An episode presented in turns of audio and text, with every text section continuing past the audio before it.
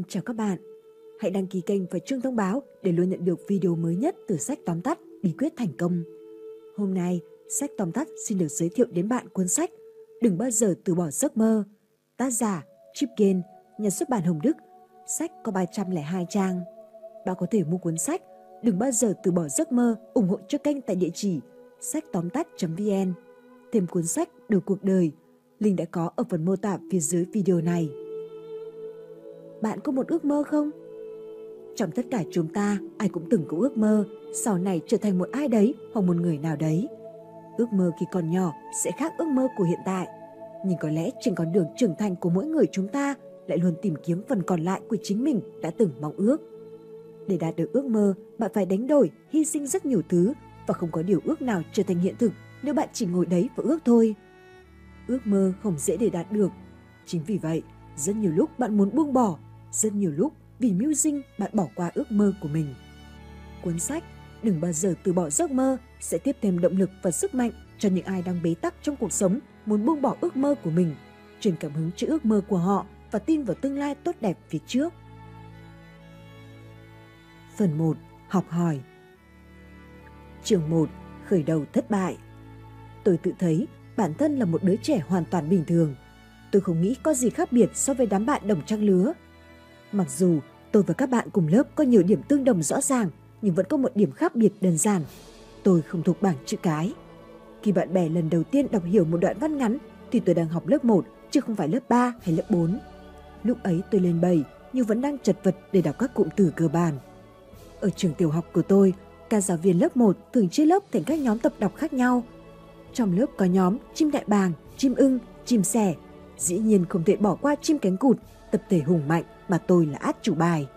Tôi không biết cô giáo dựa vào đâu để quyết định chia nhóm, nhưng tôi biết mỗi khi đến giờ tập đọc, nhóm chim cánh cụt của tất cả các lớp sẽ được dẫn tới phòng thể chất.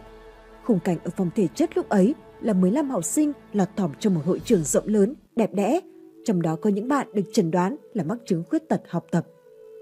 Và tôi, tôi biết việc tôi chưa biết đọc không phải là chuyện bình thường, nhưng tôi chưa bao giờ thấy mặc cảm về chuyện này. Thực tế, ý nghĩ mình bị chế giễu chưa từng xuất hiện trong tâm trí tôi. Thái độ tích cực này đã khiến tôi mù quáng về bản thân suốt nhiều năm. Thật may là đôi lúc nó cũng bảo vệ tôi khỏi những điều tiêu cực tôi không cần thiết phải chứng kiến. Tôi có khả năng luôn nhìn nhận mọi thứ theo hướng tích cực. Lối tư duy này phát triển ngay từ chính hồi tôi học lớp một. Ngẫm lại thì tôi không chắc cái tên chim cánh cụt có phải là ngẫu nhiên không nữa. Nhưng quả thật, hình tượng chim cánh cụt rất phù hợp với chúng tôi. Tất cả các loài chim khác trong lớp tập đọc đều có thể bay, ngoại trừ những chú chim cánh cụt. Chim cánh cụt là loài chim không biết bay, nhưng điều đó không có nghĩa là chúng kém tắm so với những loài khác. Thực tế, chúng là loài chim giỏi giang nhất. Chúng hoàn thiện xuất sắc những gì chúng có thể. Do đó, khi đang hân hoan vì mình được là một chú chim cánh cụt, tôi hy vọng các bạn khác không để cho tên gọi đó định hình lên họ. Vì mặc dù chim cánh cụt không biết bay, nhưng chúng làm được một việc mà những loài chim khác không thể. Chim cánh cụt có thể bơi. Các câu chuyện thành công vĩ đại nhất mọi thời đại đều đến từ những con người bị hiểu lầm, thậm chí là bị đánh giá sai. Những điểm mạnh của họ có lẽ không được phát hiện hoặc coi trọng.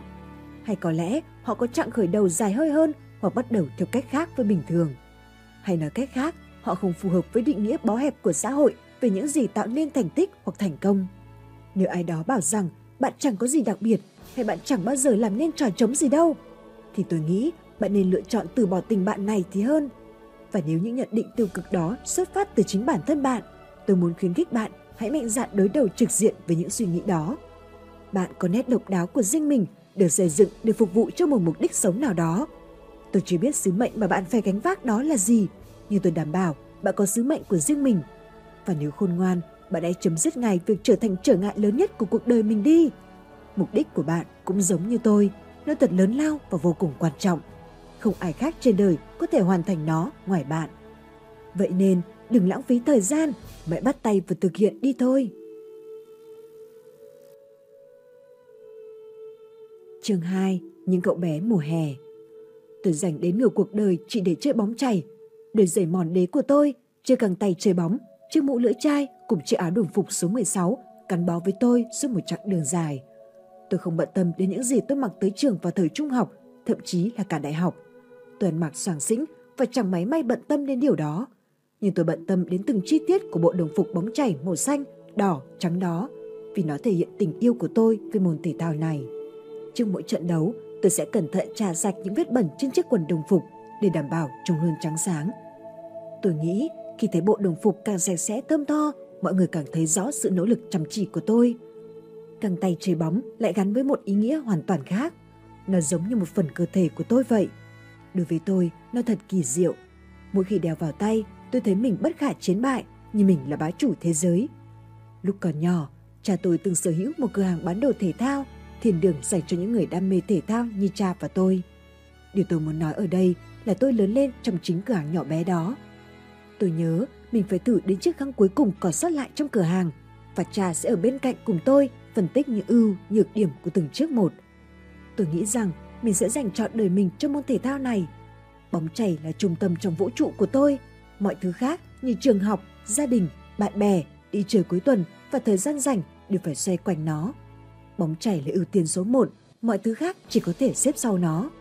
Động lực duy nhất để tôi cố gắng đến trường hồi đó là chơi bóng chày cùng bạn bè. Học tập đơn giản chỉ là phương tiện giúp tôi đạt được mục đích mà thôi. Khi tôi thấy chơi bóng chày rất vui vẻ thì cuộc sống cũng trôi qua suôn sẻ. Nhưng ngay khi có chuyện không như ý xảy đến, dường như mọi điều khác trong cuộc sống cũng bắt đầu đổ vỡ. Đó chính là hiệu ứng của quả cầu tuyết, một phản ứng dây chuyền gây tác động nặng nề. Vì thế, tôi luôn cố hết sức để đảm bảo mọi khía cạnh của trò chơi đều hoàn hảo, không có cơ hội cho bất kỳ sai lầm nào.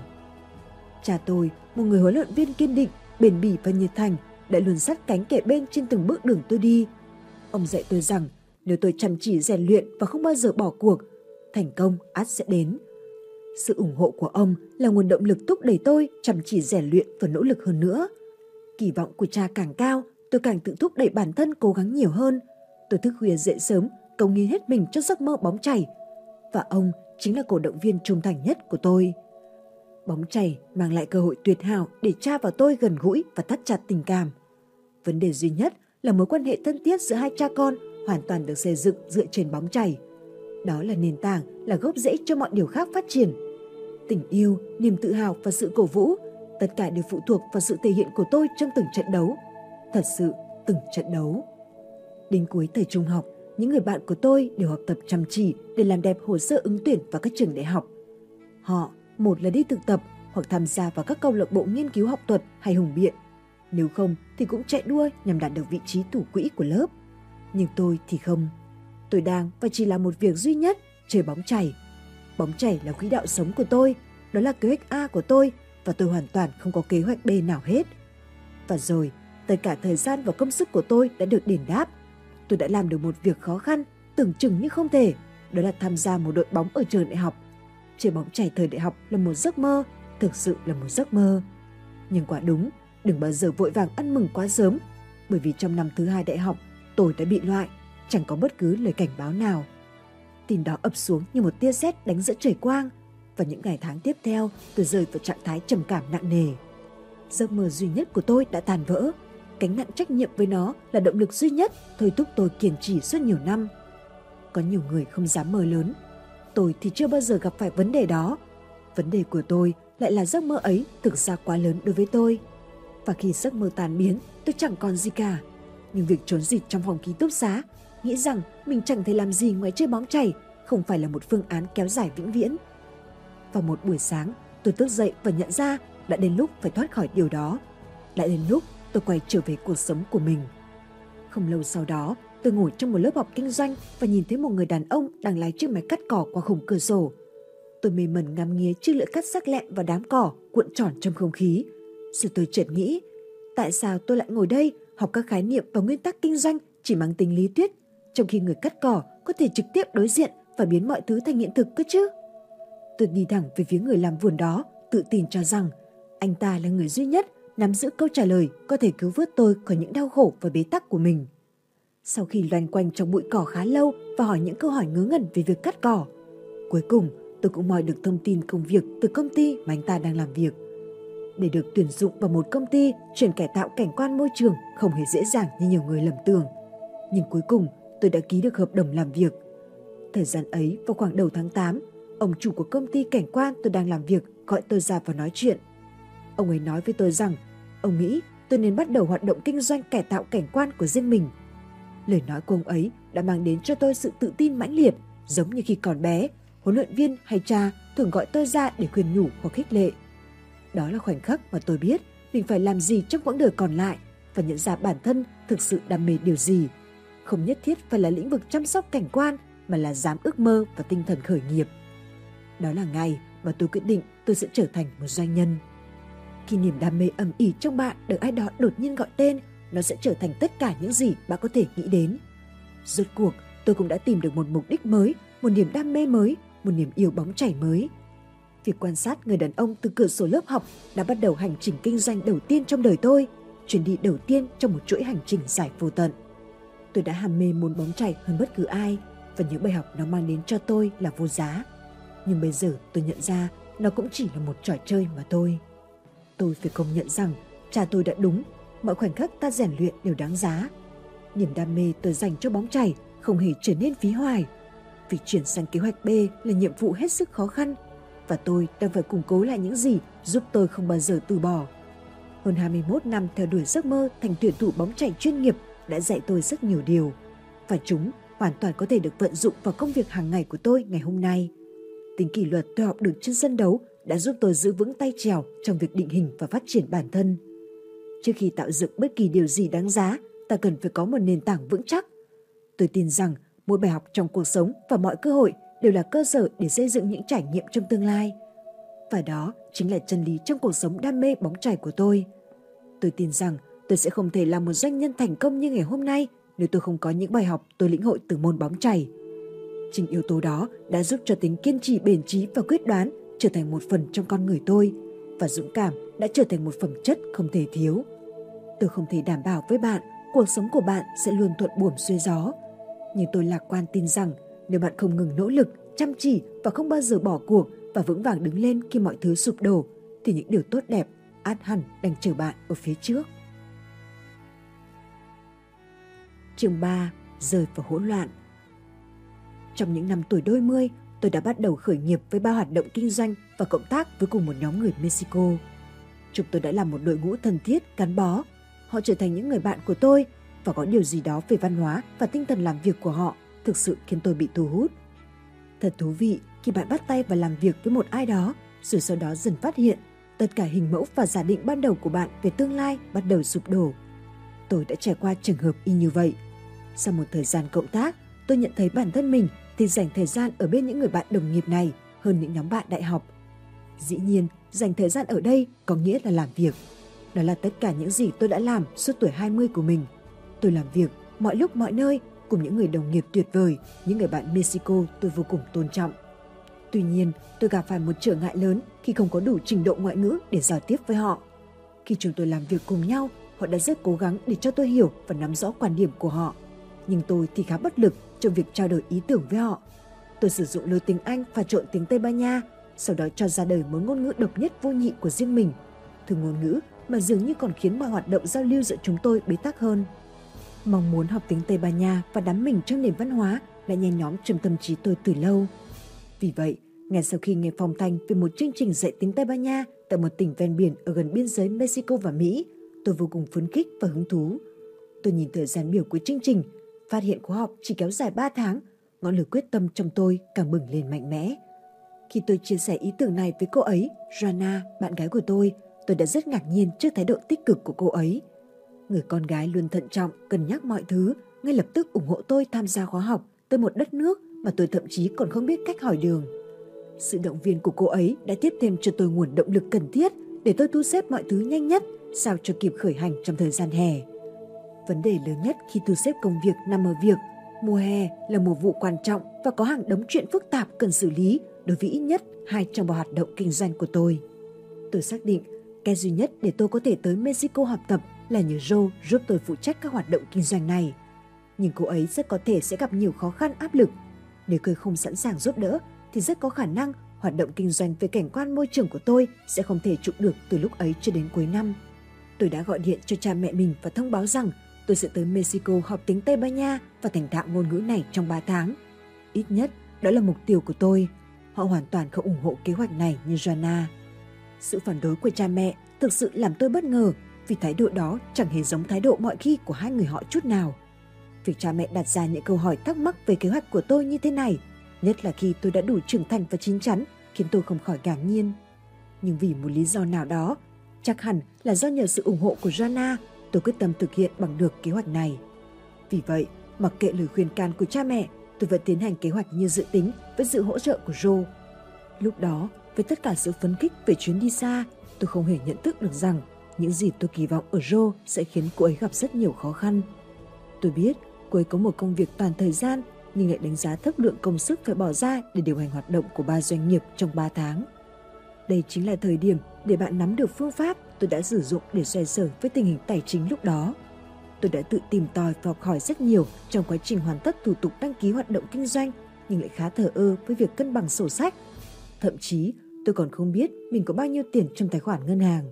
Các hoạt động kinh doanh hiện là nguồn tiền chính trong chuyến đi của tôi lần này.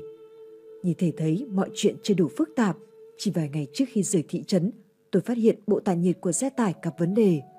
Tôi đã đưa nó tới cửa hàng sửa chữa và họ giải thích rằng có một vết nứt nhỏ khiến bộ tản nhiệt không hoạt động tốt. Lý tưởng nhất là thay thế bộ phận mới, nhưng lúc này tôi không chi trả cho khoản sửa chữa như thế.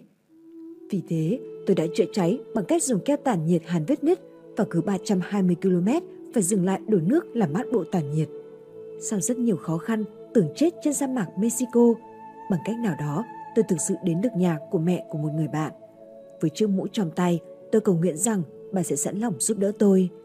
Gia đình họ không hề biết chút tiếng Anh nào, và lại Chúa, tôi chỉ mới biết một vài từ Tây Ban Nha đơn giản.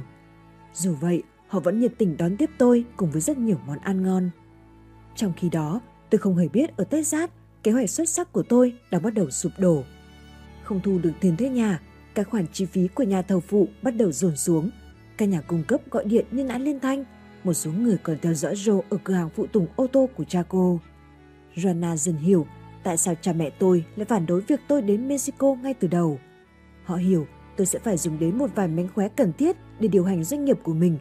Và biết Joanna chưa đủ kinh nghiệm để xử lý tất cả các vấn đề này khi tôi vắng mặt nếu không được chuẩn bị trước vài tháng. Ơn Chúa là Joe đã nhanh chóng thu xếp vấn đề đầu vào đó. Cô ngay lập tức nhận ra nguồn cơn mọi chuyện và vội vã gọi cho cha tôi hỏi xin ý kiến. Joe nói đây thực sự là lần đầu tiên cô ấy tiếp xúc trực tiếp với cha mẹ tôi. Mặc dù toàn bộ cuộc trò chuyện của họ cơ bản chỉ về việc ba người họ nhận ra tôi đã ảo tưởng sức mạnh ra sao. Joe lái xe đến Dallas để nói chuyện với cha mẹ tôi và thay mặt tôi giải thích mọi việc. Họ đã truy cập vào tài khoản ngân hàng của tôi để tra cứu và cho tôi vay tiền tạm thời để trả lương cho công nhân cho đến khi tôi trở về nhà để thu khoản tiền thuê còn thiếu. Trong khi đó ở Mexico, mọi thứ cuối cùng cũng đã bắt đầu có tiến triển. Sau bao khó khăn, tôi đã đến được nơi và dần thích nghi với cuộc sống mới tại một khách sạn ở đó. Tôi thực sự rất thích quãng thời gian lên lớp học và học ngôn ngữ mới này, bất kể nó tiêu tốn bao nhiêu công sức đi nữa. Lần đầu tiên trong đời, tôi nghĩ việc ngồi lý bên bàn học không phải là điều gì vô cùng khổ sở. Sau khoảng hai tuần lên lớp học và rất phấn khởi khi làm tốt bài kiểm tra đầu tiên của mình, tôi mừng rỡ tìm bốt điện thoại gần nhất và gọi cho Joe để chia sẻ niềm vui ấy. Nhưng khi Joe bắt máy, ngay câu đầu tiên cô ấy đã hét lên. Việc làm ăn của anh lộn xộn như một mớ bòng bong. Tất cả nhân viên và đối tác đều đến cửa hàng của cha em để đòi thanh toán, còn tiền thì không có lấy một xu. May cho anh là cha anh đã thay mặt đứng ra bảo lãnh cho anh. Anh có ba ngày để trở lại Texas, hoặc giữa chúng ta sẽ kết thúc ở đây. Giọng điệu của cô ấy khiến tôi biết chắc chắn cô ấy đang vô cùng nghiêm túc. Từ trước đến nay, Joe luôn tôn trọng tôi và công việc mà tôi theo đuổi. Ngay cả khi cha cô ấy không đồng tình thì cô ấy vẫn luôn ngưỡng mộ sự can đảm của tôi khi quyết tâm xây dựng sự nghiệp. Và bây giờ thì điều ấy không còn nữa. Bằng cách nào đó, tôi đã trở lại Texas trong ba ngày như đã hứa. Tôi gần như không nhớ được mình đã lái xe ra sao. Có lẽ tôi đã sợ khiếp vía đằng sau chiếc vô lăng, ngồi thẳng tắp trên ghế lái và cố gắng đạp ga với vận tốc, thậm chí còn nhanh hơn vận tốc tối đa của chiếc xe tải. Tôi chạy thẳng đến nhà cha mẹ của Joanna bởi vì tôi biết cô ấy sẽ ở đó. Mặt mũi tôi phờ phạc, không tắm suốt ba ngày. Chắc hẳn cái nhìn tuyệt vọng trên khuôn mặt của tôi hết sức chân thành. Bởi vì ngay khi ông Steven mở cửa, tôi thấy thái độ tức giận của ông hóa thành sự trìu mến. Họ có thể nhìn thấy vẻ mặt thất bại trên khuôn mặt của tôi. Điều này khiến tôi thấy vô cùng xấu hổ. Cả gia đình tôi và gia đình Joanna đều biết những thiếu sót tồi tệ trong các doanh nghiệp của tôi. Hoạt động kinh doanh của tôi được tiến hành dựa trên số doanh thu rất hạn chế này, và lần đầu tiên mọi người biết rõ chân tướng.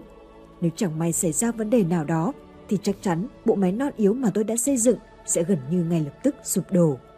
Đối với cả cha đẻ và cha vợ tương lai của tôi, thì việc trả tiền đúng hạn làm nên tính trung thực của con người. Theo góc nhìn của họ, tôi vừa phạm một sai lầm nghiêm trọng trong kinh doanh, viết séc với hy vọng rằng các khoản tiền gửi khác sẽ đến, hay nói cách khác, chính là cướp của người này trả cho người kia. Họ cũng phát hiện rằng chẳng có nghiệp vụ sổ sách kế toán gì tại trong bất kỳ doanh nghiệp nào của tôi cả. Tôi giờ đây phải trải qua một chặng đường dài để lấy lại niềm tin và sự tôn trọng của họ. Nhưng sự ân cần mà họ dành cho tôi đã thay đổi bản chất mối quan hệ giữa chúng tôi. Nó mở ra cánh cửa cho ba người chúng tôi cộng tác với nhau trong tương lai. Họ chính là người cố vấn, đối tác và nhà đầu tư của tôi trong nhiều thương vụ kinh doanh nhiều năm tới. Trước khi đến Mexico, tôi khẳng định quyết tâm làm giàu và trở thành một doanh nhân với mọi người. Nhưng có sự khác biệt lớn giữa việc khởi sự kinh doanh với việc xây dựng hoạt động kinh doanh bền vững. Và theo định nghĩa đó thì tôi đã không thành công dù chỉ với một mô hình kinh doanh. Chuyến đi quan trọng đó đã cho tôi một số bài học thiết thực. Nhờ đó mà chỉ trong một khoảng thời gian ngắn tôi đã trưởng thành hơn rất nhiều. Sau khi rũ bỏ những nghi ngờ, tôi đã tìm lại được nguồn động lực sung mãn hơn bao giờ hết để đào sâu và theo đuổi các hoạt động kinh doanh của mình. Nó là chất xúc tác tôi cần để thay đổi. Nếu không nhờ chuyến đi đó, tôi không chắc mình có thể trở thành người doanh nhân như tôi ngày hôm nay. Chương bốn. Rời xa và gắn bó. Khi tôi và Joe về chung một nhà, chúng tôi hiểu cả hai đều muốn bắt đầu một giai đoạn mới cho đời mình.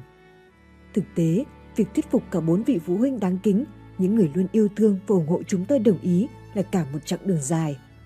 Họ đã chấp nhận hy sinh mong muốn cá nhân vì chúng tôi, với hy vọng chỉ mong chúng tôi hạnh phúc.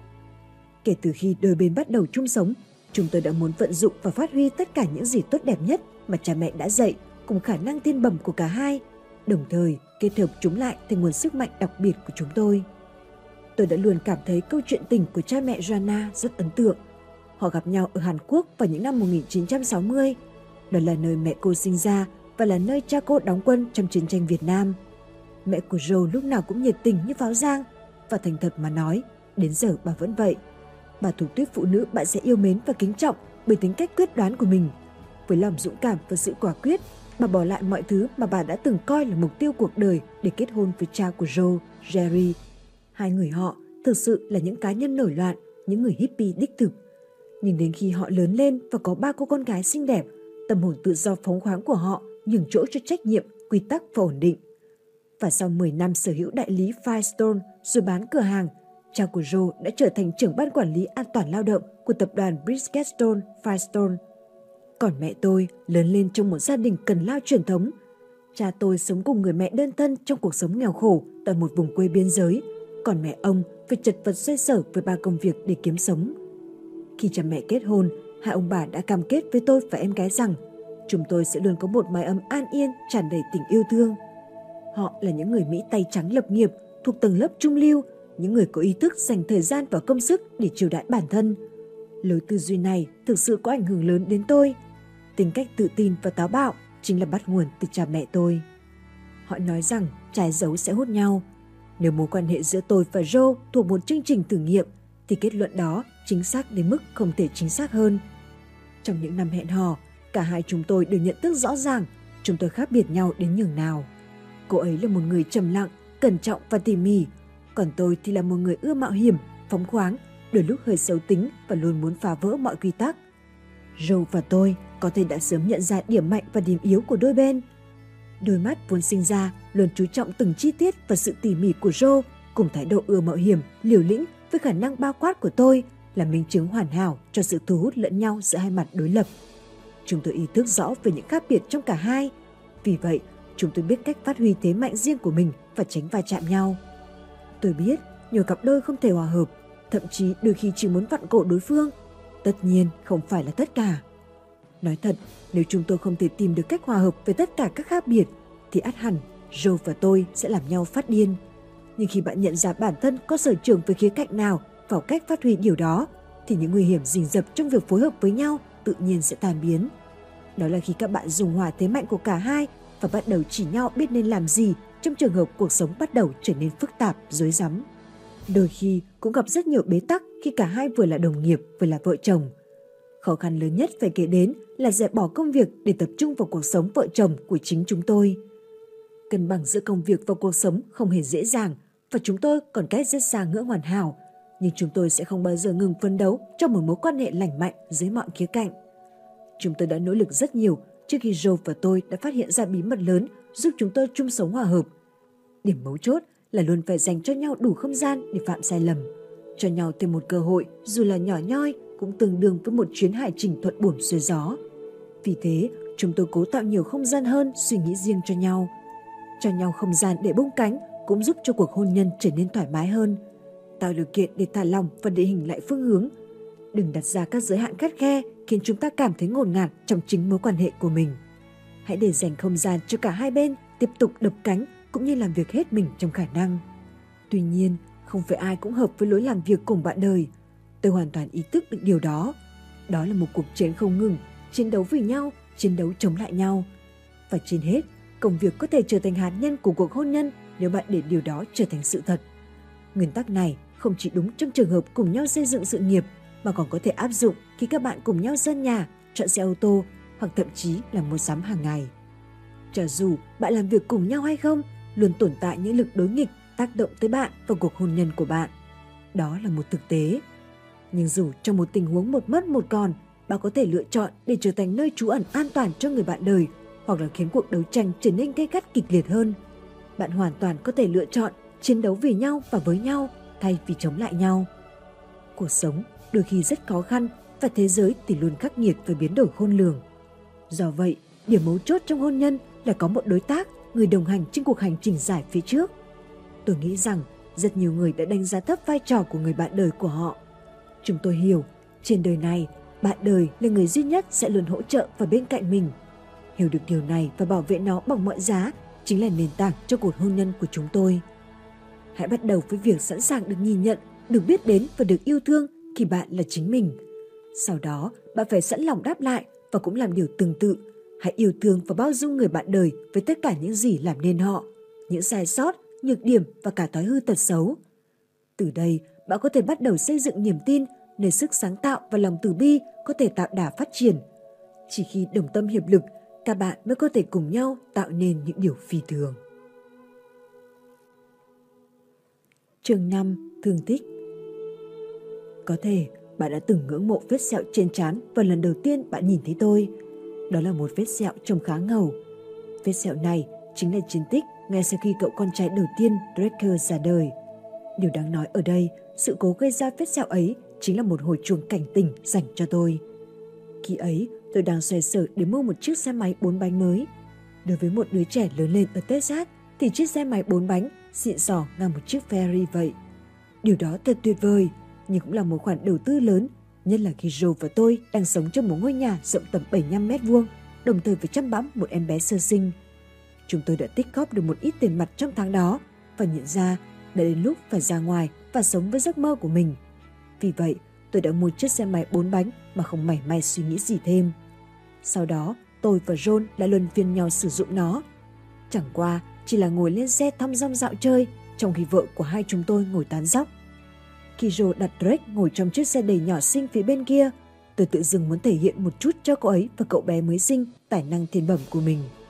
Ban đầu, tôi chỉ định cán đỉnh và quay đầu xe đi xuống, giống như người trượt ván dừng lại trước một sườn dốc thoai thoải trước khi trượt xuống. Chẳng qua, mọi chuyện không như ý muốn. Tôi chạy và phóng chiếc xe máy bốn bánh đó thẳng xuống bên kia bờ kè, một vách đá dựng đứng và cách mặt đất tầm sáu mét. Tôi không nhớ chính xác những gì đã xảy ra, nhưng tôi nhớ là cơ thể tôi đã bay khỏi chiếc xe, còn tay thì vẫn nắm lấy tay lái. Tốc độ đó đã đẩy đôi chân đằng sau, trông như tôi đang bay như Superman trong không trung vậy. Tôi nằm song song mặt đất, còn chiếc xe máy thì trượt khỏi tay tôi lao về phía trước. Trong tích tắc, chiếc xe bốn bánh và tôi tách khỏi nhau. Tôi ngã sấp vào đám bụi từ độ cao gần sáu mét. Cú ngã này hoàn toàn khác so với cú vấp ngã trên sân. Cả Joe và tôi đều nghĩ tôi đã quá sợ hãi trong khoảnh khắc đó, bởi thậm chí tôi còn không đủ tỉnh táo vươn cánh tay để bảo vệ khuôn mặt của mình. Mọi sự ập tới chóng vánh đến mức thần kinh phản xạ của tôi thậm chí chưa kịp xử lý. Tôi cứ ngỡ lực tác động đủ để khiến tôi gãy cổ hoặc ngẩng luôn rồi, nhưng may thay tôi vẫn còn sống. Chỉ vài giây sau khi hít đất, Tôi tỉ nắm tay xuống lớp cát, dựng dậy hai đầu gối và từ từ nâng người lên. Trong khi đó, Joe với chiếc ghế an toàn trong tay cùng bạn tôi và vợ anh ấy hốt hoảng chạy tới. Lúc ấy, tôi bắt đầu thấy máu chảy xuống. Chỉ trong vài giây, máu của tôi thấm đầy trên mặt, ngay tại chỗ tôi quỳ. Chúng tôi quay sang vợ của John, vốn là chuyên gia y tế duy nhất trong nhóm, nhờ cô ấy xem xét tình huống, xem liệu tôi có cần khâu vải mũi không. Tôi kéo chiếc áo xuống, đầu gối cô ấy run rẩy ngay khi nhìn thấy khuôn mặt đẫm máu của tôi. Cô nhanh chóng quay đi để che giấu và kêu lên, có chứ, cậu chắc chắn cần khâu vải mũi đấy. Tôi không bao giờ quên âm thanh mà tôi nghe được trong quá trình bác sĩ sát trùng để chuẩn bị khâu vết thương. Tôi căng mắt cố nhìn xem cái quái gì đang tạo ra những âm thanh ồn ào khó chịu. Sau đó tôi nhận ra bác sĩ đã gắp những viên sỏi nhỏ ra khỏi vết thương và thả chúng vào một cái bát bằng thép không gì. Thành thật mà nói, nếu còn ở độ tuổi hai mươi, điều duy nhất tôi cảm thấy sau khi sống sót qua vụ tai nạn đó là niềm tự hào. Nhưng thực tế là tôi đã có suy nghĩ khác sau khi rời bệnh viện ngày hôm đó. Nhìn vào đôi mắt ngấn lệ của Joe và đứa con trai bé bỏng của tôi trên chiếc ghế an toàn trong xe hơi, tôi cảm thấy mình thật ngốc nghếch. Sự thôi thúc mạo hiểm từng giúp tôi cảm nhận sự sống đã thay thế bởi niềm vui, sự hạnh phúc khi được trở thành một người chồng và người cha. Với tôi, vợ và con trai quan trọng hơn tất cả những mong muốn chứng minh bản thân là một người đàn ông đích thực, luôn tìm đủ cách làm điều ngu xuẩn nào đó để đi lòe thiên hạ. Giờ đây, tôi vẫn làm những việc mà người bình thường cho là quá liều lĩnh, nhưng đó không còn là những việc có hậu quả bi thảm. Tôi đã là người chồng và người cha. Bởi vậy, tôi ý thức rõ hơn ảnh hưởng đối với người khác về những lựa chọn mình thực hiện. Tôi vẫn rất ủng hộ việc tin tưởng vào bản năng của mình. Và khi cần thiết, hãy chấp nhận mạo hiểm nhảy vọt để thách thức giới hạn của bản thân. Có rất nhiều thứ đáng để chúng ta lao vào tìm tòi, dù có thể ta chưa biết chúng là gì. Nhưng đừng có dại dột đánh đổi cuộc đời mình. Hãy để dành sự can đảm của bạn cho những điều cần thiết thôi nhé. Chương sáu. Không sợ hãi. Cuộc sống với tôi chưa bao giờ đáng sợ cả. Joe và tôi đã học được rất nhiều bài học quý giá. Vượt qua biết bao biến cố, thậm chí cả những lần đổ vỡ đã dạy chúng tôi. Sợ hãi không phải là một phần trong lối sống mà chúng tôi lựa chọn. Chúng tôi đã cùng nhau nếm trải tình huống tồi tệ nhất và vượt lên tất cả. Từ khi kết hôn, tôi và Joe tập thành thói quen cố gắng hết sức và hy vọng kết quả tốt đẹp nhất sẽ đến. Bởi vì chúng tôi không sợ thất bại, nỗi sợ hãi cướp đi sức mạnh của ta. Đây là một điểm rất quan trọng bạn cần phải hiểu. Khi bạn không cố tránh thất bại thì nỗi sợ thất bại sẽ tan biến. Chấp lấy cơ hội mạnh dạn đối diện với thất bại đã giúp bạn chiến thắng một nửa rồi. Còn nửa còn lại thì sao? Xem thất bại như một người thầy để học. Học chứ không phải là một kẻ thù. Nhưng không phải tất cả mọi sợ hãi bắt nguồn từ sợ thất bại. Nếu ai đó làm tổn thương, lợi dụng hoặc đánh cắp thứ gì đó từ chúng ta thì sao? Mọi việc đều có khả năng xảy ra, nhưng ta không thể để nỗi sợ là yếu tố kìm hãm bản thân mình. Tôi luôn tin tưởng vào những điều tốt đẹp nhất trong mọi người. Tôi không bao giờ sợ người lạ nếu không có bằng chứng xác thực cho thấy ta cần phải sợ họ. Và thường, chứng cớ cũng chả bao giờ xuất hiện. Thời học đại học, bạn cùng phòng của tôi và tôi rất ít khi khóa cửa khi ra ngoài. Nơi chúng tôi ở không phải là khu vực sầm uất của thị trấn. Và thường thì chúng tôi cũng không suy nghĩ nhiều về chuyện mất cắp. Vào kỳ nghỉ lễ tạ ơn, hai người chúng tôi đều cho rằng người kia đã khóa cửa trước khi rời đi. Đến khi trở lại sau vài tuần vắng mặt, chúng tôi nhận thấy đồ đạc trong căn hộ đã bị cuốn mất sạch. Tất cả mọi thứ đều biến mất. Đáng lẽ, chúng tôi phải thấy khó chịu vì mất một số thứ có giá trị về mặt tinh thần. Nhưng thành thật mà nói, chúng tôi chỉ là mấy đứa sinh viên quèn mau quên mà thôi. Chúng tôi nhận được một số tiền bảo hiểm khá lớn và đã mua tất cả những thứ tuyệt vời mà chúng tôi muốn. Còn đây là một vi vụ khác, thiệt hại hơn một chút. Khi Joe mới bắt tay vào hoạt động kinh doanh, chúng tôi đã đặt tên cửa hàng là Little Shop. Tôi đã thuê một vài đứa trẻ dưới mười lăm tuổi trong khu. Nơi chúng tôi đặt cửa hàng không phải là khu vực sầm uất nhất trong thị trấn. Vì vậy, khi những đứa trẻ tới xin việc, chẳng đời nào tôi lại nói không cả. Tôi thực sự thấy mừng khi chúng muốn kiếm tiền. Vì vậy, tôi ngay lập tức tuyển dụng chúng và làm việc trong cửa hàng. Nhiệm vụ chủ yếu của chúng là sắp xếp hàng hóa, dọn dẹp cửa hàng và một vài công việc lặt vặt khác. Công việc này kéo dài trong suốt nhiều tuần. Vô tình một ngày sau khi đóng cửa, tôi đã ra ngoài cắt cỏ và để mấy đứa nhóc trong cửa hàng cùng một danh sách các nhiệm vụ như đóng cửa hàng, quét nhà và dọn dẹp nhà vệ sinh. Khi tôi trở lại để thông báo ngày làm việc hôm nay kết thúc, tôi ngạc nhiên khi thấy chúng đã đi cả. Ngày hôm sau, rồi đến cửa hàng, cô ấy đã phát hiện ra ngăn đựng tiền mặt hoàn toàn trống trơn. Sau hôm đó, chúng tôi không bao giờ gặp lại mấy cậu bé đó nữa. Bây giờ, đây là lúc để tin tưởng vào những điều tốt đẹp nhất trong mỗi người. Tôi có thể nguyền rủa những người đã lấy cắp đồ của tôi, nhưng tôi là ai mà có thể phán xét những người khác chứ? Điều tôi băn khoăn nhất chính là những đứa trẻ ở Little Shop. Những cậu bé đó đã làm việc rất chăm chỉ và thật bất ngờ khi chúng đưa ra quyết định tồi tệ này. Điều đó khiến tôi nghĩ rằng chúng có nhu cầu gì đó cấp bách và cần phải có số tiền đó. Thật ra, tôi sẵn sàng cho chúng nếu chúng đã mạnh dạn hỏi xin tôi. Vấn đề là thay vì thay đổi tính cách và hành động của mình, tôi chọn suy nghĩ tích cực hơn cả những gì nghĩ về chính mình. Ngay cả khi tôi đã trải qua nhiều vụ mất cắp, thì tôi không nghĩ mình có thể nhảy ngay đến kết luận. Tôi không biết cuộc sống của họ ra sao. Vì vậy, tôi không thể đưa ra những đánh giá chủ quan vội vàng đó. Thực tế, cuộc sống không hề an toàn. Thật hoàn hảo khi bạn toàn điểm tốt như A, B, C và rồi, bùm, những điểm D đột ngột xuất hiện dù chúng thậm chí không còn nằm trong danh sách khách mời. Rất nhiều người luôn mất thì giờ lo sợ thất bại, đau khổ hoặc thậm chí là cái chết. Nhưng những thứ như bệnh tật hoặc chiến tranh vẫn luôn rình rập khắp mọi lúc mọi nơi. Ta chẳng có hệ thống báo động nào giúp ta tránh được sự xảy đến của những điều này cả. Và tôi không thấy ích lợi gì khi hao phí năng lượng và làm những việc mà ngay từ đầu vốn đã bất khả thi này. Vì vậy, như tôi đã nói, cuộc sống vốn dĩ chẳng có gì đáng sợ. Tôi không ngồi yên, phó mặc mọi chuyện và để các tình huống tồi tệ kiểm soát mình. Có rất nhiều thứ có thể hạ gục chúng ta trong nháy mắt. Vậy sao ta lại lãng phí thời gian, lo ngại về những gì chúng ta không thể kiểm soát? Vì vậy, tôi lựa chọn cách nghĩ mọi thứ theo chiều hướng khác đi. Quan điểm của tôi là trong suốt quãng đời còn lại của mình, bạn có thể sống trong nỗi sợ hãi về những gì có thể xảy ra. Bạn có thể đi bộ thay vì chạy, lái xe thay vì bay hoặc rời khỏi thành phố lớn và dọn ra vùng ngoại ô. Nhưng bạn vẫn chẳng thể bảo vệ bản thân mình khỏi những thứ ngoài tầm kiểm soát.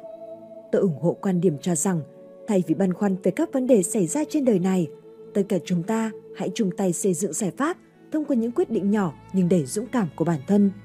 Không ai sinh ra đã là một anh hùng. Phải mất cả đời sống cùng những chuỗi lựa chọn dũng cảm ta mới có thể đạt được điều đó. Vì vậy, hãy từ bỏ thói tránh né, luồn lách trước những việc gian khó.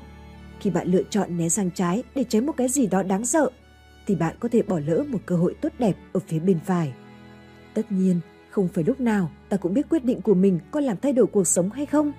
Nhưng tôi muốn nói rằng, mọi lựa chọn của ta, dù lớn lao hay nhỏ bé, cũng dẫn ta trên một chặng đường nhất định trong cuộc sống của mình. Hãy nhớ, cuộc sống vốn không bao giờ an toàn, nhưng cuộc sống sẽ trở nên diệu kỳ hơn nếu bạn lựa chọn mạo hiểm thay vì sợ hãi. Chương bảy. Thận trọng từng bước. Tôi nhớ rõ, lúc ấy đã gần nửa đêm, rồi nắm lấy cánh tay tôi rồi thì thầm. Em cần phải nói với anh việc này, em có thai rồi. Một câu đơn giản nhưng lại khiến tôi vô cùng xúc động. Nhưng vì Jo đang mang thai lần thứ hai, vậy nên tôi chắc chắn điều ấy không thể xảy ra. Ella, đứa con thứ hai của chúng tôi, sẽ ra đời trong một vài tháng tới, và chúng tôi đang tập làm quen với cuộc sống cùng hai đứa con nhỏ. Em nghĩ đã tới lúc đóng cửa tiệm rồi, cô nghiêm túc nói. Tôi nhìn cô ấy đầy vẻ hoài nghi, chồng cô ấy không hề có vẻ buồn bã hay thất vọng. Tuy nhiên, tôi biết cô ấy khó khăn nhường nào khi đưa ra quyết định này. Cửa hàng của chúng tôi mở hồi năm hai không không ba đang bắt đầu hoạt động ổn định. Jo đã có nơi phát huy sở trường của mình và phát triển một phong cách độc đáo, thu hút nhiều khách địa phương. Cô ấy cũng xây dựng được cơ sở khách hàng vững chắc, hoạt động kinh doanh rất nhịp nhàng và ổn định. Tôi vô thức vỗ nhẹ vào đầu gối, an ủi và khuyên cô ấy nên đi nghỉ ngơi. Rồi sau đó chúng tôi bàn tiếp chuyện đó vào buổi sáng. Nhưng Joanna lại không muốn đợi đến sáng hôm sau. Tôi nhẹ nhàng đưa ra lời khuyên dành cho cô ấy.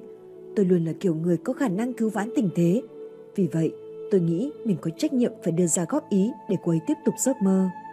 Tôi đề cập đến việc tìm một vài nhân viên bán thời gian để Jo có thể dành nhiều thời gian nghỉ ngơi hơn. Cô ấy nhìn tôi kiên quyết và lắc đầu. Không được, Chip à, đã đến lúc rồi, em có cảm giác là như vậy. Cửa hàng này không chỉ là sở thích của Jo mà còn là cuộc sống của cô. Joanna thuộc tiếp phụ nữ không bao giờ thỏa hiệp, luôn rõ ràng và tách bạch mọi chuyện. Nét tính cách này khiến cô ấy khó có thể cân bằng giữa gia đình và sự nghiệp, vì cô ấy cảm thấy mình chỉ có thể làm xuất sắc một trong hai việc mà thôi. Dành chút ít thời gian ở cửa hàng sẽ không giải quyết dứt điểm vấn đề. Vậy nên, để có thể toàn tâm toàn ý chăm sóc bọn trẻ, cô biết mình sẽ phải lựa chọn từ bỏ cửa hàng. Đến lúc này, tôi biết Joe sẽ không cho qua vấn đề một cách dễ dàng. Và thời điểm đó, cửa hàng mang lại ít nhất một nửa thu nhập cho gia đình chúng tôi. Đó là một nguồn lực cần thiết để tôi kinh doanh và xây dựng nhà ở. Vì vậy, ý nghĩ đóng cửa hàng không chỉ là quyết định đầy rủi ro mà ở một mức độ nào đó nó còn là ý tưởng cực kỳ ngu xuẩn. Cả Joe và tôi đều có bản năng mạnh mẽ và rất thích quá trình tiến hành thẩm định, xem xét. Nhưng nếu chúng tôi cảm giác dường như có điều gì đó sắp xảy ra thì chúng tôi sẽ không ngần ngại thực hiện nó. Ngồi bên bàn bếp với bút và giấy trong tay, Joe và tôi mất cả đêm để hoạch định chiến lược để thông báo việc đóng cửa và thanh lý hàng trong kho, đồng thời suy tính phương án bù đắp vào khoản thu nhập mất đi sắp tới. Cuối cùng, chúng tôi đã ngủ được vài giờ trước khi Drake thức giấc, vừa lo lắng và háo hức trước thách thức mới mà chúng tôi sắp phải đối mặt này. Tôi ủng hộ việc Joe đóng cửa hàng và tôi thực sự mừng thay cho cô ấy. Giấc mơ của Joanna là xây dựng cửa hàng thành niềm tự hào của cô ấy và cô ấy đã thành công vượt qua mục tiêu đó. Bây giờ, ba năm sau, cô ấy đã có một giấc mơ mới, một giấc mơ khiến cô ấy đam mê đến mức sẵn sàng buông bỏ cửa hàng yêu quý của mình. Đó là khao khát được ở bên bọn trẻ. Đôi khi, các quyết định âm thầm, những quyết định mà cả hai người cùng nhất trí là những quyết định bạn sẽ thấy thích thú nhất mỗi khi nhìn lại. Trong vòng hai tháng, Joanna đã bán hết hàng tồn kho, quyết toán và thông báo cho các nhà cung cấp biết rằng cô đã đóng cửa hàng. Hai ngày đáng nhớ nhất với Joe, với cửa hàng Little Shop là ngày đầu tiên khai trương, cô ấy đã cực kỳ lo lắng và hồi hộp, và ngày cô đóng cửa hàng. Cho dù buổi chiều đó, bước chân trở về của cô có nặng nề đến nhường nào, thì Joanna hiểu rằng đây là điều phù hợp với chúng tôi. Cô ấy hít một hơi sâu, vặn chìa khóa và bước ra khỏi cửa hàng nhỏ bé khuất trong góc nhỏ đó, thành thản nói lời tạm biệt với nơi từng là giấc mơ của mình. Sau đó một năm, tôi nhận ra Joe thật sự rất thích ở nhà, chú tâm vào việc chăm sóc hai đứa con của chúng tôi. Dường như cô đã trút được mọi gánh nặng trên vai. Sau đó, cứ như thế, Joanna lại mang thai đứa con thứ ba. Tôi nhớ trong thời gian thai kỳ, cô ấy nhớ công việc sáng tạo của mình rất nhiều. Cô bắt đầu hỏi tôi về kế hoạch xây dựng, sau đó sẽ tranh thủ đọc các bản thiết kế và bản phác thảo bố cục trong giờ ngủ trưa của bọn trẻ. Cô ấy thực sự có tài trong việc đặt mình vào góc độ của những người này ở trong ngôi nhà. Thực tế là họ yêu thích những ý tưởng của Joe. Joe đã dành nhiều năm phụ trách một cửa hàng trang trí nội thất và nghiên cứu yêu cầu của khách hàng. Do đó, cô gần như đã trở thành một chuyên gia săn lùng phong cách độc đáo để trang hoàng nhà ở. Mỗi món đều có một ý nghĩa, chứ không phải chỉ là đồ trang trí nội thất đơn thuần. Như vậy, nhà thiết kế nội thất Joanna Gain đã ra đời, nhưng không phải đến từ những trường dạy thiết kế chất lượng cao hay thực tập sinh của một số đơn vị thiết kế nội thất cao cấp. Cô ấy còn năng khiếu thiên bẩm trong mảng đó, vì cô ấy đã có thời gian làm việc trong nghề và thực hành, cũng như điều chỉnh khả năng tự nhiên của mình sao cho phù hợp. Cuối cùng, cô đã trở thành một nhà thiết kế tài giỏi và nhiệt huyết như ngày hôm nay. Khi đang chuẩn bị cho sự ra đời của Duck vào năm hai không không tám, chúng tôi bắt đầu nhận thấy ảnh hưởng từ cuộc khủng hoảng nhà đất diễn ra trên khắp nước Mỹ. Những ngôi nhà chúng tôi đã mua và dự tính bán đang rơi vào tình trạng ế ẩm lâu hơn kế hoạch ban đầu. Chúng tôi nhận ra rằng mình cần phải đa dạng hóa ngành nghề. Vì vậy, chúng tôi đã tiến vào thị trường cải tạo nhà ở dân cư và thương mại. Trước đây, chúng tôi đã xây dựng danh tiếng khá vững chắc trong giới đầu tư và kinh doanh bất động sản, nhưng bối cảnh bây giờ đã khác. Trong môi trường tài chính đầy rủi ro, mọi người lúc này lựa chọn chi tiền nhiều hơn để cải tạo ngôi nhà họ đang có, chứ không bất chấp đặt cọc mua nhà mới như trước kia. Chính vì vậy, họ có xu hướng tìm kiếm những phương án cải tạo nhà ở nhằm nâng cao mức sống hiện tại của mình. Hoạt động cải tạo nhà ở không hẳn là những gì chúng tôi mong muốn trên quan điểm đảm bảo an toàn tài chính. Mọi thứ vẫn còn rất khó khăn, nhưng Joe tìm tôi và cô ấy biết dù có vấn đề gì đi chăng nữa, chúng tôi vẫn có thể tìm ra cách giải quyết. Sau khi có vài đứa trẻ, tôi bắt đầu cảm thấy như thế. Tất cả những gì tôi làm là trông nom Joe khi cô ấy có thai. Bé con thứ tư, Emmy, hạ sinh năm hai không một không, cô con gái bé bỏng này đã mang đến cho chúng tôi rất nhiều niềm vui và sự viên mãn hơn bao giờ hết. Trong thời gian này, cùng bốn đứa con thơ, Joanna và tôi chủ yếu tập trung vào các hoạt động cải tạo nhà ở và bất động sản thương mại, bên cạnh hoạt động kinh doanh và cho thuê nhà. Khoảng thời gian đó thực sự khá mệt mỏi và vất vả, nhưng nó giúp chúng tôi tăng cường tính kiên nhẫn và mơ ước của chúng tôi, đồng thời là nền tảng để chúng tôi xây dựng những ước mơ lớn hơn. Và cuối cùng, sau bao nhiêu cố gắng, mọi chuyện cũng dần bình ổn trở lại. Joe và tôi đang có một kỳ nghỉ tới Arizona vài ngày. Joe tới một nhà trẻ gần công viên để nhìn ngắm và lấy cảm hứng, Còn tôi thì chạy loanh quanh xử lý một vài việc vặt. Khi tôi đến đón cô ấy một giờ sau đó, Joe đã đứng chờ tôi ở bãi đậu xe. Cô nói, Chip à, em có điều này muốn nói với anh. Em nghĩ đã đến lúc mở lại cửa hàng. Khoảng ba tháng sau, Magnolia Market mở cửa trở lại tại chính điểm xuất phát ban đầu. Sao có thể trùng hợp như vậy cơ chứ? Tôi đã dành rất nhiều thời gian để suy nghĩ về cuộc sống và về công việc kinh doanh. Tôi nhận thấy rằng trong cả hai việc ấy, đôi khi bạn cần phải biết lùi lại để tiến lên. Điều đó rất đúng trong trường hợp của Joanna. Không một kế hoạch kinh doanh nào có thể lường trước tất cả những biến cố hay thăng trầm của nền kinh tế. Nhưng những gì ta đã học được trong tám năm bất ổn là phải biết tin tưởng vào các giác quan của bản thân và khi nào thì nên làm theo bản năng của mình. Chúng tôi nhận ra nỗi sợ hãi, nghịch cảnh, thách thức, do dự, mất mát và hỗn loạn tạo nên những rào cản ra sao. Vượt qua những điều này thật khó khăn nhưng không phải là không thể. Chẳng ai nhớ tới khi băng qua vạch đích, tình trạng hiện thời của bạn bầm dập hay tồi tệ ra sao. Họ chỉ nhớ rằng bạn dừng lại đường đua bao lâu mà thôi. Đừng quan tâm chồng bạn nhếch nhác thế nào suốt cuộc đua. Điều quan trọng cuối cùng là bạn có hoàn thành cuộc đua ấy hay không. Chương tám. Áp lực chồng chất. Tôi không dám khẳng định nhìn từ quan điểm của người ngoài cuộc Magnolia được đánh giá như thế nào, bởi vì đó là công việc tôi gắn bó cả cuộc đời. Tôi bận rộn hết ngày này qua ngày khác. Công việc kinh doanh đa diện này là đứa con đầu lòng của chúng tôi. Do vậy, trong những năm đầu thành lập, nó cần được chăm sóc, bảo vệ và nuôi dưỡng cẩn thận. Thành thật mà nói, việc bắt đầu một doanh nghiệp không khác mấy so với nuôi con. Magnolia đã phát triển từ một doanh nghiệp khởi nghiệp nhỏ bé nhất, mức thấp nhất trong nhóm các doanh nghiệp nhỏ, trở thành một doanh nghiệp quy mô nhỏ ở mức trung bình. Một mai kia, tôi tin rằng Magnolia sẽ phát triển hoành tráng, rực rỡ, có tầm ảnh hưởng vươn ra thế giới. Khi có hàng trăm nhân viên làm việc cho công ty của bạn để kiếm tiền trang trải chi phí sinh hoạt hàng ngày, thì đó là trọng trách rất lớn, một công việc áp lực cực độ. Nhưng với Joe và tôi, đó cũng là một vinh dự và đặc ân. Chúng tôi yêu thích công việc và những người của mình. Đồng thời, chúng tôi coi đây là trách nhiệm của mình khi dồn hết thời gian và tâm huyết của mình vào công việc kinh doanh này. Một trong những lý do thực sự giúp chúng tôi đạt được như hôm nay, lý do giúp chúng tôi vượt qua rất nhiều thời điểm khó khăn, chính bởi sự hỗ trợ của những thành viên luôn chấp nhận hy sinh. Chính những nhân viên ấy về sau đã trở thành khuôn mẫu cho việc tuyển dụng mới sau này. Họ đã xây dựng một khung nền, một hình ảnh để chúng tôi có thái độ làm việc tương tự với tất cả nhân viên. Họ là minh chứng cho lòng quả cảm, vị tha, sự quyết tâm và một niềm đam mê chân thành đối với doanh nghiệp vẫn còn trẻ này. Họ không quan tâm đến vinh quang hoặc sự nổi tiếng, thậm chí là việc nhìn thấy ánh sáng ban ngày. Điều họ quan tâm chỉ là hoàn thành mọi nhiệm vụ được giao từ những người quản lý tử tế và đáng tin cậy trong công ty mà tất cả chúng tôi đã đổ rất nhiều máu, mồ hôi và nước mắt vào trong. Ngay sau khi cửa hàng mở cửa trở lại, chúng tôi bắt đầu tiến hành kinh doanh trực tuyến. Đơn hàng trực tuyến dần tăng, Joanna ngày càng vui mừng và nhanh chóng khuyến khích hoạt động này phát triển hơn. Cô ấy nhiệt huyết với mảng kinh doanh này đến nỗi khiến tất cả mọi người trong công ty của chúng tôi chú ý và hỗ trợ hết sức trong bất cứ điều gì họ có thể, cho dù nó khiến họ phải ở lại muộn hơn để đóng gói và gửi các thùng hàng. Cửa hàng trực tuyến bắt đầu tiến vào thời kỳ phát triển điên cuồng. Hóa ra cái nhà kho quá khổ ban đầu lại chính là dự báo trước cho sự mở rộng quy mô hoạt động của doanh nghiệp. Chúng tôi đã làm hết sức mình để bắt kịp xu thế phát triển. Giờ, chúng tôi đã có sáu đội ngũ chăm sóc khách hàng làm việc toàn thời gian, ít nhất mười người xử lý đơn đặt hàng và thêm hai mươi người trong bộ phận đóng gói nữa. Không chỉ công việc kinh doanh trực tuyến đang phát triển, cửa hàng Little Shop ở Boss Square cũng làm ăn phát đạt. Và lần đầu tiên, chúng tôi đắm chìm trong một thứ gì khác ngoài những khoản nợ. Đó chính là khách hàng.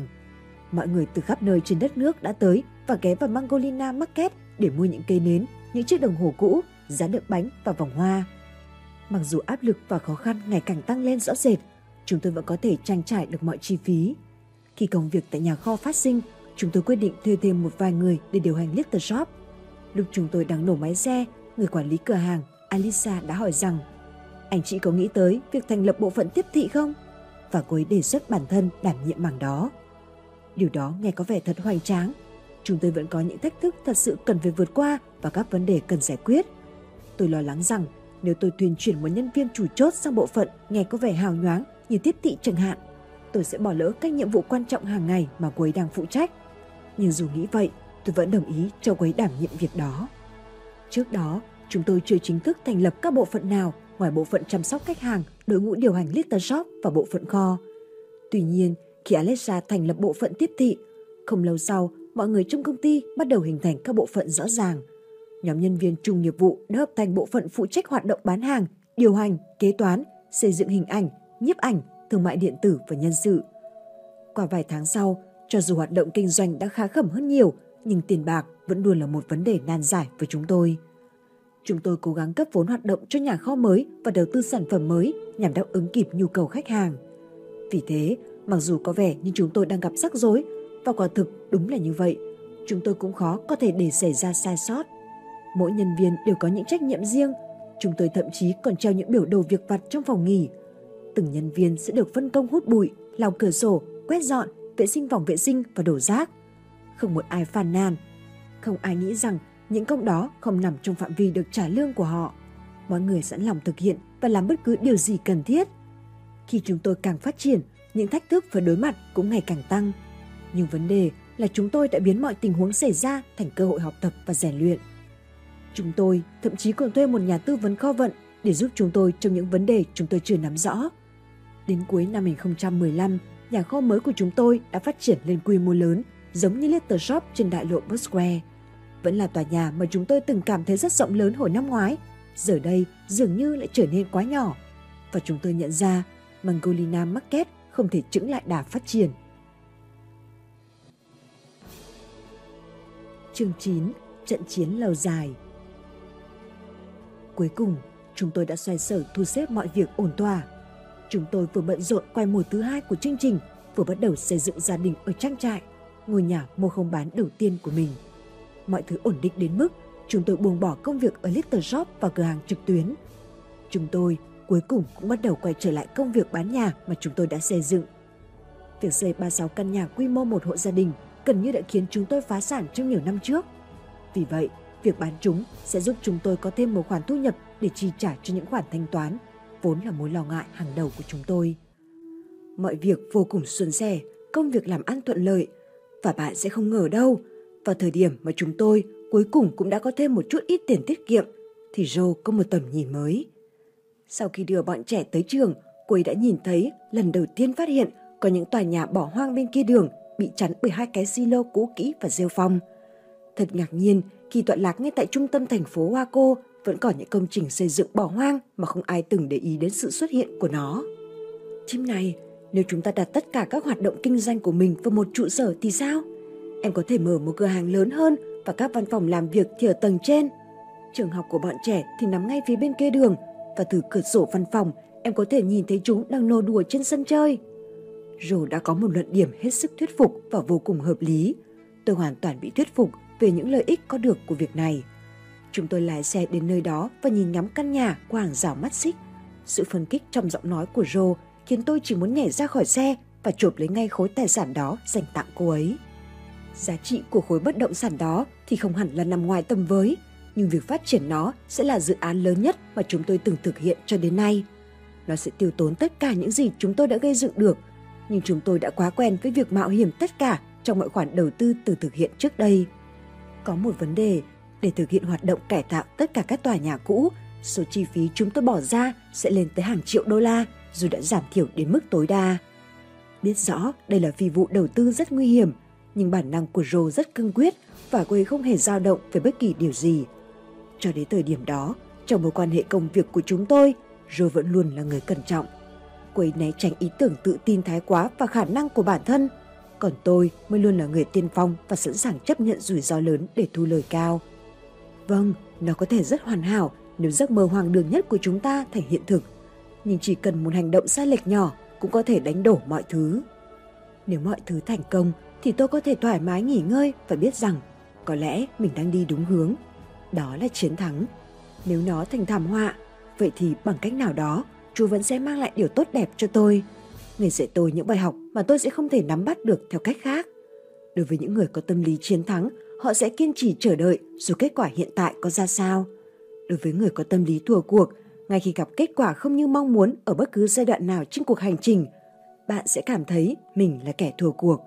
Đó là lý do tại sao tôi luôn nói thắng và thua không phải là vấn đề, quan trọng là cách tư duy. Chiến thắng trận đấu là mục đích. Vì vậy, sau mỗi lần thắng hoặc thua, bạn hãy dựa vào đó mà điều chỉnh chiến lược sao cho phù hợp và tiếp tục cuộc chơi. Nếu bạn muốn trở thành người chiến thắng, thì bạn phải chứng minh bản thân qua những thăng trầm của lịch sử và thời gian tham gia thi đấu.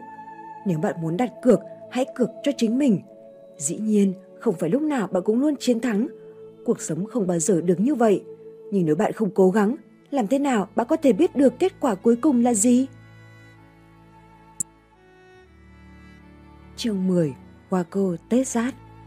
Một thời gian dài, quê hương tôi tồn tại trong mây mù u tối. Hầu hết những người biết đến sự tồn tại của thị trấn này đều nghĩ nó là một nơi khỉ ho cò gáy, khu vực chỉ có chó ăn đá, cả ăn sỏi. Hồi còn học đại học, rất nhiều người bạn của tôi thậm chí còn không dám thừa nhận đã sống ở đây. Bản thân tôi đã trở thành tội đồ vì nói mình đến từ Dallas. Phản ứng của mọi người khi nghe tin tôi đến từ Waco bao gồm hai thái cực, hoặc thông cảm hoặc khinh bỉ. Tôi là một nhà đầu tư bất động sản, vì vậy tôi hiểu tầm quan trọng của vị trí. Và trong tất cả mọi nơi, Joe và tôi đã lựa chọn Waco là nơi chúng tôi đặt tâm huyết của mình. Trên thực tế, một trong những điều ban đầu đã giúp Joe và tôi đến với nhau chính là nhờ mong muốn ở lại thị trấn này. Đây cũng là lần đầu tiên Joe và tôi nhận ra chúng tôi có cùng khả năng tìm thấy vẻ đẹp tiềm ẩn trong đống đổ nát. Chúng tôi đã thành công ngoài mong đợi và hướng tới phục hưng thị trấn trong khả năng có thể. Nền móng của chúng tôi nằm tại thành phố này như một lời tuyên bố rằng chúng tôi sẽ chiến đấu ở đầu nào của chiến tuyến, một trận chiến trường kỳ. Chúng tôi đặt cược vào Waco, bất kể ra sao, bất kể phải trả giá thế nào. Đối với chúng tôi, cải tạo hay phục hồi có thể là một ngôi nhà, một cuộc hôn nhân, gia đình hoặc bất cứ điều gì đang cần thay đổi. Suốt gần mười lăm năm, Magnolia Homes đã tu sửa, nâng cấp, cải tạo hàng trăm ngôi nhà với khẩu hiệu biến Waco trở thành ngôi nhà tuyệt vời. Ngay cả khi chúng tôi mới bắt đầu, chúng tôi đã biết rằng một ngôi nhà khi được nâng cấp sẽ đem đến sự khác biệt thực sự, giống như đầu tư con người để tạo nên khác biệt giúp xoay chuyển tình thế. Trong vài năm qua, Waco đã thay đổi rất nhiều. Những địa điểm mới, thú vị đã xuất hiện khắp nơi trên thị trấn. Sự sáng tạo sẽ ngày càng tạo ra nhiều sáng tạo hơn. Thực tế là việc chúng tôi có thể góp phần trong công cuộc kiến thiết thị trấn là một trong những niềm vui to lớn nhất trong cuộc sống của chúng tôi. Chúng tôi đã hợp tác với những người không ngừng chiến đấu vì thành phố này suốt nhiều thập kỷ và cả với những người vừa mới tham gia. Cùng nhau, chúng tôi đang viết lên những trang sử mới của Waco. Cái cũ đã biến mất, cái mới đang tới và tương lai sẽ còn tươi đẹp hơn thế. Chương mười một. Sự hiếu thắng. Tôi hiểu rằng đối với nhiều người, từ hiếu thắng thường mang yếu tố tiêu cực. Nhưng với tôi, hiếu thắng là táo bạo, không bao giờ bỏ cuộc, sẵn sàng đưa ra phán đoán dù cho bạn không nắm được đầy đủ thông tin. Chúng tôi thường xuyên sử dụng từ hiếu thắng ở Magnolia, và cho dù bạn dùng cách hài hước hay ngọt ngào, nó là sự kêu gọi tập hợp với chúng tôi. Đối với chúng tôi, hiếu thắng rất khác so với việc thúc khỉu tay và tranh cãi ầm ĩ. Chúng ta, những người thuộc tiếp người hiếu thắng, sẽ làm bất cứ điều gì cần thiết khi phải đối đầu với những thách thức. Khi người khác do dự vì một lý do này hay một lý do khác, chúng ta bắt đầu khởi động. Với tôi, đó mới có nghĩa là hiếu thắng. Tôi là một người có niềm tin vững chắc rằng tự mình tìm ra mọi thứ mang lại hiệu quả hơn tiếp thu thụ động. Và niềm tin đó chính là trọng tâm chiến lược lãnh đạo của cá nhân tôi. Tôi mong đội ngũ của mình sẽ đào sâu tìm tòi, nghiên cứu trước vấn đề. Họ không có thời gian để đùng đỉnh cưỡi ngựa xem hoa. Chúng tôi tự hướng dẫn bản thân xử lý công việc và giải quyết các vấn đề của riêng mình. Tôi thích những người làm việc trước và đặt câu hỏi sau. Nếu tôi thấy rằng họ mong muốn ngồi trong vùng an toàn của mình, né tránh thử thách, tôi sẽ không do dự đẩy tới bờ vực. Điều đó nghe có vẻ cay nghiệt, nhưng những người hiểu tâm ý của tôi sẽ biết mục đích ẩn sau hành động này. Tôi nắm rõ sự khác biệt hoàn toàn giữa khái niệm chìm và bơi. Theo tôi, dù theo cách nào thì bạn cũng giành chiến thắng. Nếu bạn bơi, có nghĩa là bạn có khả năng. Nếu bạn chìm, chỉ đơn giản là bạn cần thực hành và rèn luyện thêm. Nó khác hoàn toàn với tư duy, nếu bạn không làm được, nghĩa là bạn chưa đủ giỏi và mang lại nhiều cơ hội hơn để thực sự đánh giá bạn đang ở đâu và cần trau dồi thêm những gì. Là một doanh nhân trẻ, ta thường có tư duy hành động nóng vội và làm mọi điều cần thiết mà không suy tính sâu xa. Nhưng ngược lại, chúng ta không ngừng đổi mới và liên tục tìm kiếm phương thức mới để phục vụ khách hàng của mình. Lối tư duy đi một ngày đàng học một sàng khôn này đã mang đến cho đội ngũ của chúng tôi một lợi thế cạnh tranh không nhỏ, cho phép chúng tôi đương đầu với những thách thức nhờ góc nhìn sáng tạo và bản năng sắc nét. Chúng tôi tìm kiếm nhưng không có nhiều chuyên gia về những mảng mà chúng tôi gọi vui là bảy yếu tố thống lĩnh toàn cầu: bán lẻ, cải tạo nhà ở, cho thuê, đầu tư bất động sản, chăn nuôi, kinh doanh nhà hàng và truyền hình thực tế để tìm kiếm lời khuyên. Chúng tôi đã từng tự mình phá vỡ lối mòn để tìm kiếm con đường phát triển của riêng mình. Nhờ vậy, những bài học mà chúng tôi lĩnh hội được không chỉ in sâu vào trong tâm trí mà thậm chí còn thuộc nằm lòng. Môi trường kinh doanh đã thay đổi đáng kể trong những năm vừa qua và tôi đã đạt được thành công nếu không chấp nhận hy sinh và chăm chỉ làm việc. Có vài người đã ở bên chúng tôi từ những ngày đầu tiên, những người có tư duy đúng mực, nhỏ vẫn không nhảy việc cho tới giờ. Họ cùng chúng tôi nếm trải tất cả những sóng gió với tinh thần hiếu thắng kiên cường đó. Giờ chúng tôi rất mừng khi đếm lại số lượng các vị trí khác nhau mà những người này từng đảm nhiệm. Các thành viên trong nhóm sáng lập của chúng tôi không chỉ gánh vác một trách nhiệm mà là bốn năm trọng trách. Mỗi ngày họ đến công ty, đảm nhận vô vàn vai trò và tự mình điều hành cả một đội ngũ. Bất cứ việc gì cần đến họ là họ sẽ nhảy vào và hoàn thiện nó. Giờ cho dù chúng tôi có hàng đống tiền và có thể làm lại tất cả, tôi sẽ không lựa chọn thuê đội ngũ khác để tiếp tục xây dựng công ty. Những người làm việc với chúng tôi có thể thiếu kinh nghiệm, giờ mới thấy điều đó thật rủi ro, nhưng họ không hề thiếu tài năng. Nếu vấn đề xảy ra, họ sẽ giải quyết nhanh chóng, chỉ những người có tài năng thực sự mới có thể liên tục đạt được những kết quả như thế. Nhưng quan trọng hơn, mỗi nhân viên đã thực sự xây dựng và bồi đắp tinh thần tự lực, tự cường trong tổ chức của chúng tôi. Họ đã và đang quyết tâm theo đuổi tầm nhìn của tổ chức hết mình như Joe và tôi. Những người trong tổ chức mang trong mình nhiệt huyết và niềm đam mê hiếm có ấy, cả Joe và tôi không hề coi đó là chuyện đương nhiên. Bởi vì bạn không bao giờ có thể dạy cho ai đó biết cách đam mê. Tiền lương dù cao bao nhiêu cũng không thể khơi dậy được đam mê trong con người. Đam mê, một là vốn hiện hữu sẵn trong họ, hai là không. Đam mê là quyết tâm mạnh mẽ rực cháy trong chính con người bạn. Tôi sẽ luôn chiến đấu đến cùng với đội ngũ mà chúng tôi đã tập hợp tại Magnolia. Tôi hiểu rõ về sức nặng của từng cá nhân trong bức tranh toàn cục. Là người lãnh đạo của công ty này, tôi không thể không nhận ra thực tế. Nếu không có những con người chăm chỉ phụ trách đóng gói thùng hàng hay nỗ lực làm việc không ngừng nghỉ này, chẳng có điều gì có thể trở thành hiện thực. Khi tầm nhìn được đề ra và thực hiện, họ chính là ý chí, lòng kiên trì và là nhân tố quan trọng nhất mang đến cơ hội thành công cho chúng tôi. Phần ba. Xây dựng. Chương mười hai. Đừng bao giờ từ bỏ giấc mơ. Bạn cần phải thông minh mới có thể hài hước. Điều này là hoàn toàn đúng. Tuy nhiên, hài hước cũng có nhiều loại. Và thành thực mà nói, hài hước là một cú hích giúp công việc tiến triển thuận lợi. Cuộc sống không hề khắc nghiệt với riêng tôi, chưa từng. Tôi đã trải qua những thách thức dành cho mình, nhưng không phải lúc nào những thách thức ấy cũng vô cùng gian nan. Vì vậy, tại sao tôi lại phàn nàn với cuộc sống của mình cơ chứ? Tuy nhiên, xin hãy lắng nghe tôi một chút nữa. Việc cố phải tỏ ra vui vẻ, hài hước theo yêu cầu của người khác cũng giống như bạn làm việc dưới quyền một ông chủ. Và có một ông chủ chính là chuyện có bình thường đối với một doanh nhân. Có rất nhiều người không muốn chịu đựng bất kỳ một áp lực nào đi kèm với việc quản lý hoạt động kinh doanh của riêng mình.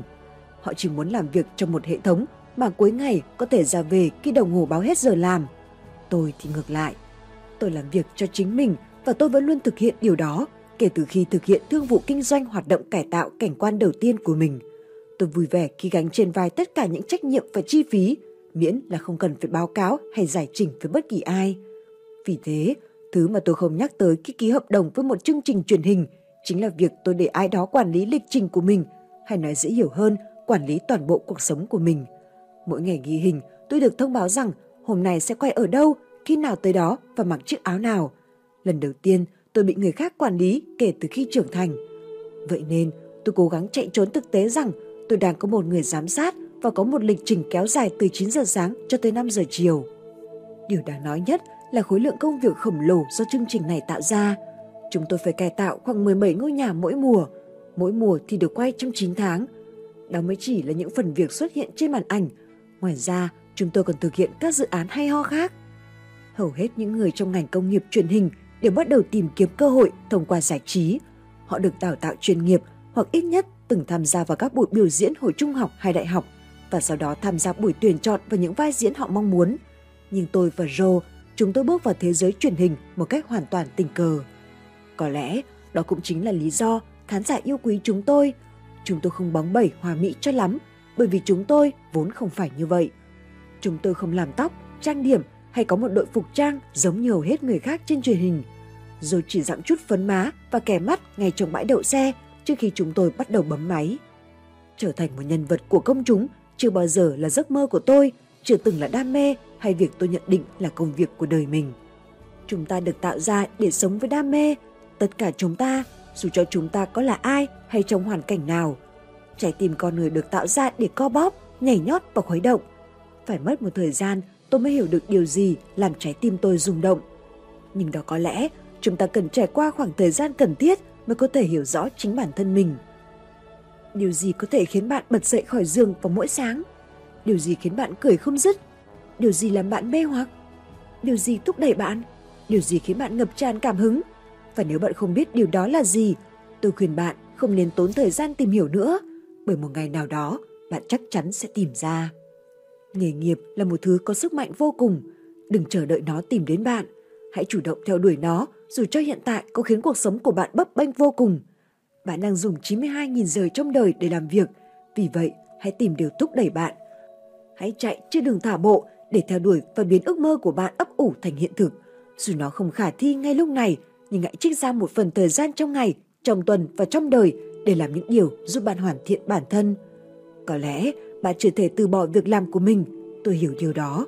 Nhưng đừng bao giờ, đừng bao giờ từ bỏ giấc mơ của chính mình. Chương mười ba. Mùa cuối. Khi bị bỏ lại với những thiết bị và công cụ của mình, Joe và tôi sẽ lao vào như thể đang chiến đấu cho đến hơi thở cuối cùng.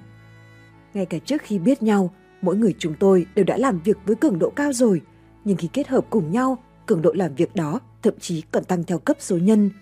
Mỗi ngày, mọi người đều hỏi chúng tôi, thế quái nào hai người làm được như thế? Chúng tôi chỉ nhìn sang nhau rồi nhún vai. Hiển nhiên, chúng tôi chẳng có thói quen chăm sóc bản thân, bởi vì phần lớn các công việc ấy thật khủng khiếp. Joe và tôi không ăn đúng bữa, không tập thể dục và lúc nào cũng chỉ thèm một đêm ngon giấc. Hiện tại, có ba điều lớn lao chiếm trọn thời gian và tâm trí của tôi. Những trách nhiệm nặng nề này ảnh hưởng đến giấc ngủ của tôi, cướp đi sự an tâm mỗi tối. Cả ba điều đều quan trọng, đều đáng giá và đều không thể thành công nếu không có sự tham gia của Joanna và cá nhân tôi. Thứ nhất, chúng tôi hâm nóng cuộc hôn nhân mỗi ngày. Việc này thực sự tốn nhiều thời gian và công sức. Thêm vào đó, chúng tôi đang nuôi dạy bốn đứa trẻ tuyệt vời, những thiên thần luôn khiến tôi tự hào. Thứ hai, chúng tôi vận hành một doanh nghiệp quy mô tầm trung với nhiều thành viên có tên là Magnolia. Thứ ba, chúng tôi tham gia một chương trình truyền hình thực tế về những thăng trầm trong quá trình thiết kế và cải tạo nhà ở. Thực tế, chúng ta khó có thể từ bỏ một trong những nhiệm vụ này. Chúng chính là tất cả các cơ hội xuất hiện trong đời và nhiệm vụ nào cũng nên được ưu tiên. Càng tạo nên những tác động mạnh mẽ, trách nhiệm công việc càng trở nên lớn lao. Thứ nhất, cuộc sống hôn nhân và gia đình luôn là điều chúng ta trân trọng nhất. Chẳng có điều gì quan trọng hơn thế. Điều này là trách nhiệm cũng như là niềm tự hào của chúng tôi. Cho dù tôi thành công như thế nào, tôi vẫn phải ưu tiên gia đình.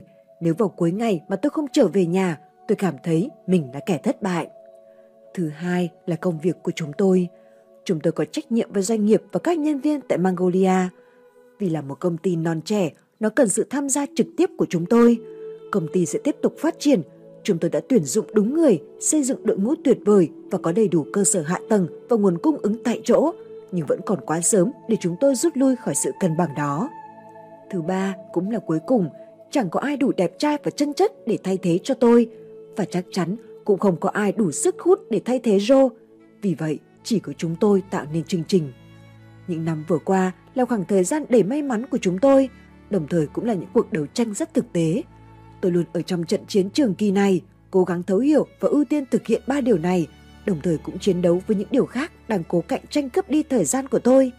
Yếu tố nào quan trọng nhất với tôi? Yếu tố nào chiếm trọn phần lớn niềm đam mê và năng lượng của tôi? Và yếu tố nào sẽ là dự định cần gác lại?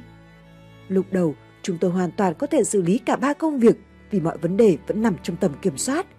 Cửa hàng vừa mở cửa lại, chương trình mới chỉ bắt đầu mùa đầu tiên, không ai biết tên hoặc khuôn mặt của chúng tôi. Và chúng tôi thậm chí còn không biết liệu thành công hay không. Ngay cả tụi nhỏ lúc ấy cũng còn rất nhỏ. Tuy nhiên, trước khi chúng tôi nhận thức được, chương trình đã tạo nên tiếng vang lớn và không nghi ngờ gì nữa. Nó đã mang đến cho doanh nghiệp của chúng tôi một bước phát triển vượt bậc. Chúng tôi thực sự rất biết ơn điều này. Thành công là một điều phức tạp.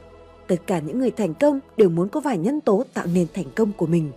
Nhưng những người thành công cũng luôn tự đấu tranh với bản thân rằng liệu đó có phải may mắn hay chỉ là do gặp thời thế hay nhờ điều gì khác. Và trên hết, những ngày này tôi băn khoăn điều gì sẽ xảy ra tiếp theo. Tôi đã học được từ lâu rằng nếu bạn đã từng nghĩ đến việc bỏ cuộc thì mọi thứ đã quá trễ rồi. Khi mọi thứ trở nên khó khăn, thực sự rất khó khăn, thực tế bạn đã bỏ cuộc ngay cả khi bạn chưa nhận ra. Vì vậy, chúng tôi không chấp nhận từ bỏ cuộc đua ngay khi vẫn còn đang tăng tốc. Nhưng chúng tôi nhìn điểm cuối của hành trình và tự hỏi, sau đó chúng tôi sẽ làm gì? Chúng tôi đã quyết định bỏ xuống món quà kỳ diệu này từ Thượng Đế, từ chính điều đã đưa cả thế giới đến trước mắt chúng tôi, ở đây, ngay tại Waco, Texas. Tôi hiểu rằng tôi đã đạt tới tầm cao mới của một bộ phim tâm lý tình cảm, nhưng tôi cảm thấy mình như một vị tộc trưởng trong kinh thánh Abraham, lơ lửng trong không trung, vòng tay ôm đứa con trai quý giá của mình, đối mặt với sự hy sinh lớn lao mà ông tin rằng mình cần phải làm. Rõ ràng, việc rút khỏi một chương trình truyền hình không giống như việc Chúa bỏ rơi con trai của Ngài, và tôi chắc chắn không phải là Abraham. Chưa hết, tôi cảm thấy như Joanna và tôi nhận được chút hương vị của cuộc đấu tranh đó. Chúng tôi đã vật lộn để đưa ra quyết định này và vẫn sẽ giữ nguyên ý kiến. Đã đến lúc chúng tôi phải từ bỏ nó.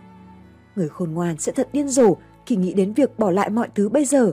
Tôi sẵn lòng liệt kê cả tỷ lý do tại sao điều này là lựa chọn đúng. Tôi đã suy nghĩ và cân nhắc, trằn trọc suốt nhiều đêm. Trước hết, chương trình đã là một cú hích. Chúng tôi đã luôn thực hiện một trong những chương trình hàng đầu trong tất cả các kênh truyền hình cáp, và thực tế không ai phủ nhận được điều này. Thứ hai, Fixer Upper đã thực sự đem lại rất nhiều lợi ích cho doanh nghiệp của chúng tôi. Joe và tôi là người kinh doanh, luôn là như vậy. Đó là những gì chúng tôi đã làm và đã nghĩ. Công việc kinh doanh luôn là một phần quan trọng trong cuộc sống, và nó tự nhiên trở thành phần trung tâm của chương trình. Thực tế, Joanna là một nhà thiết kế, còn tôi là một nhà thầu thi công xây dựng.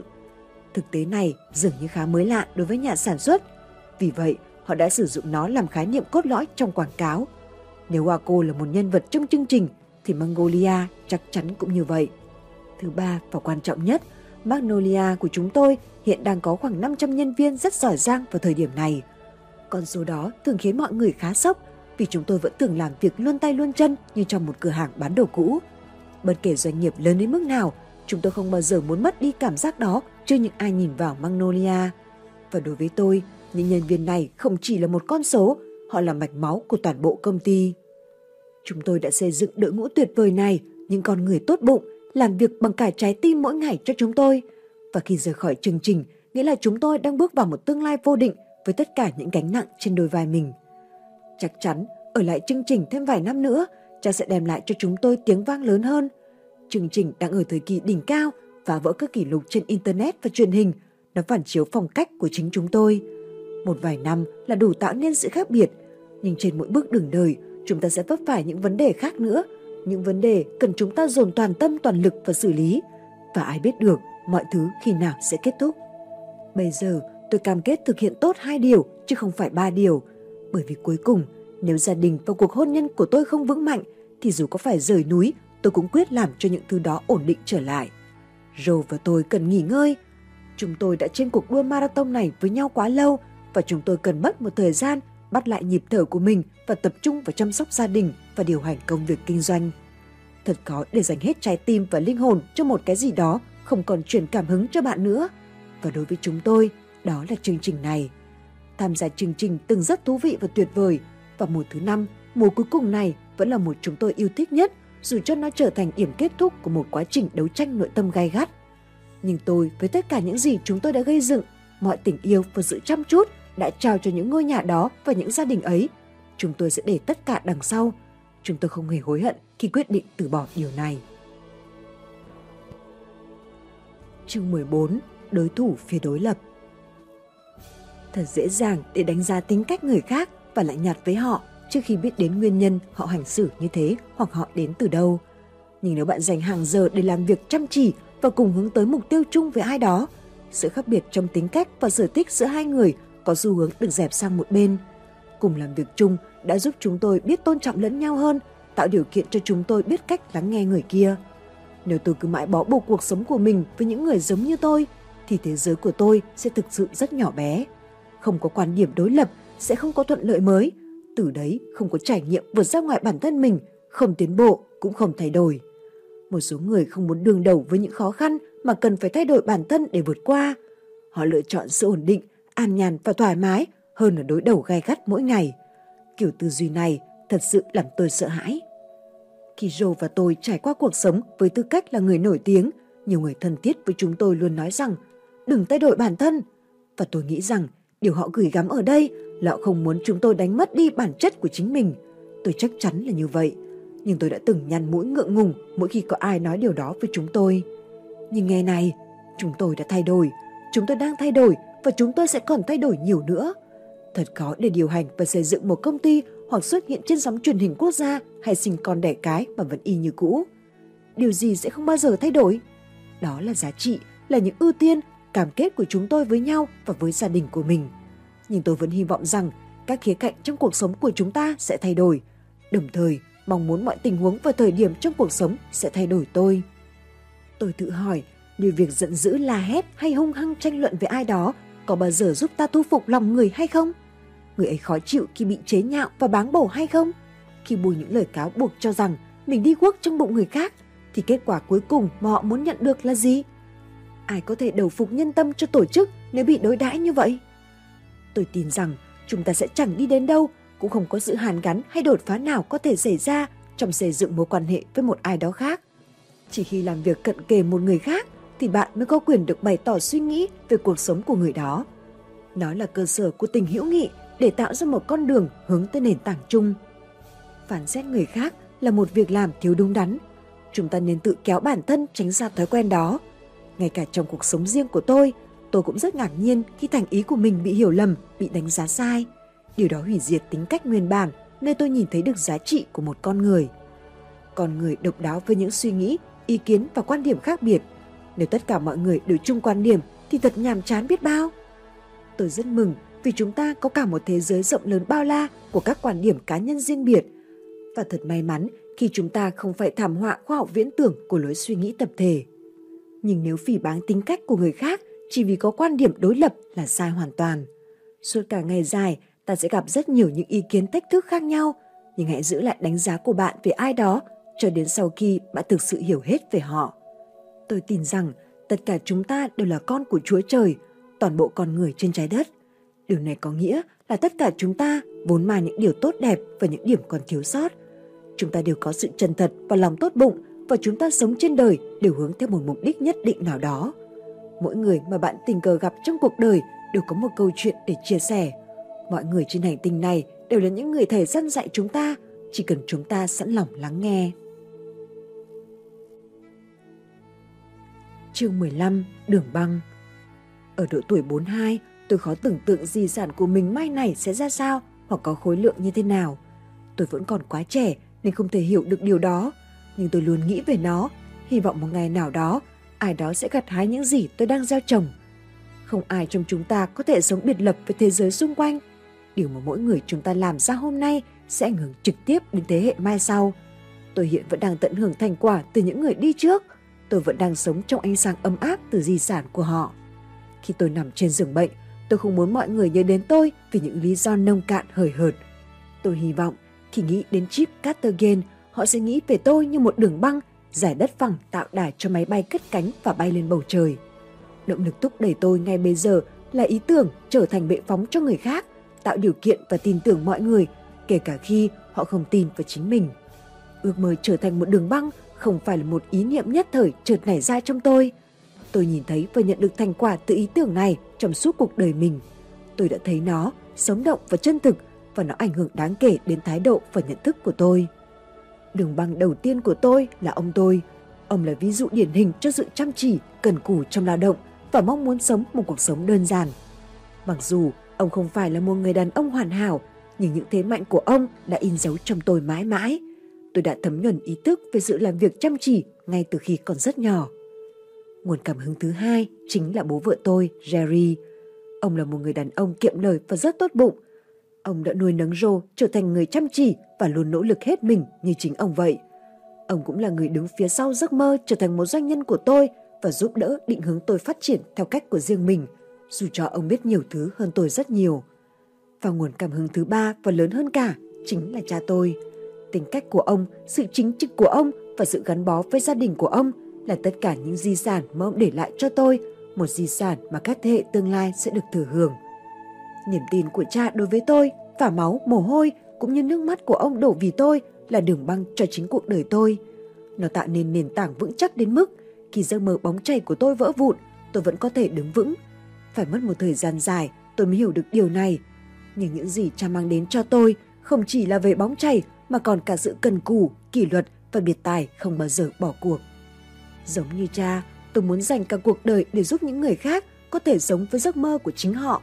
Tôi muốn mọi hành động hàng ngày của tôi đều tạo ra tác động sâu rộng. Sứ mệnh của cuộc đời tôi là để tạo điều kiện cho mọi người không ngừng theo đuổi giấc mơ bất chấp cái giá phải trả. Tôi xin cam kết về điều này.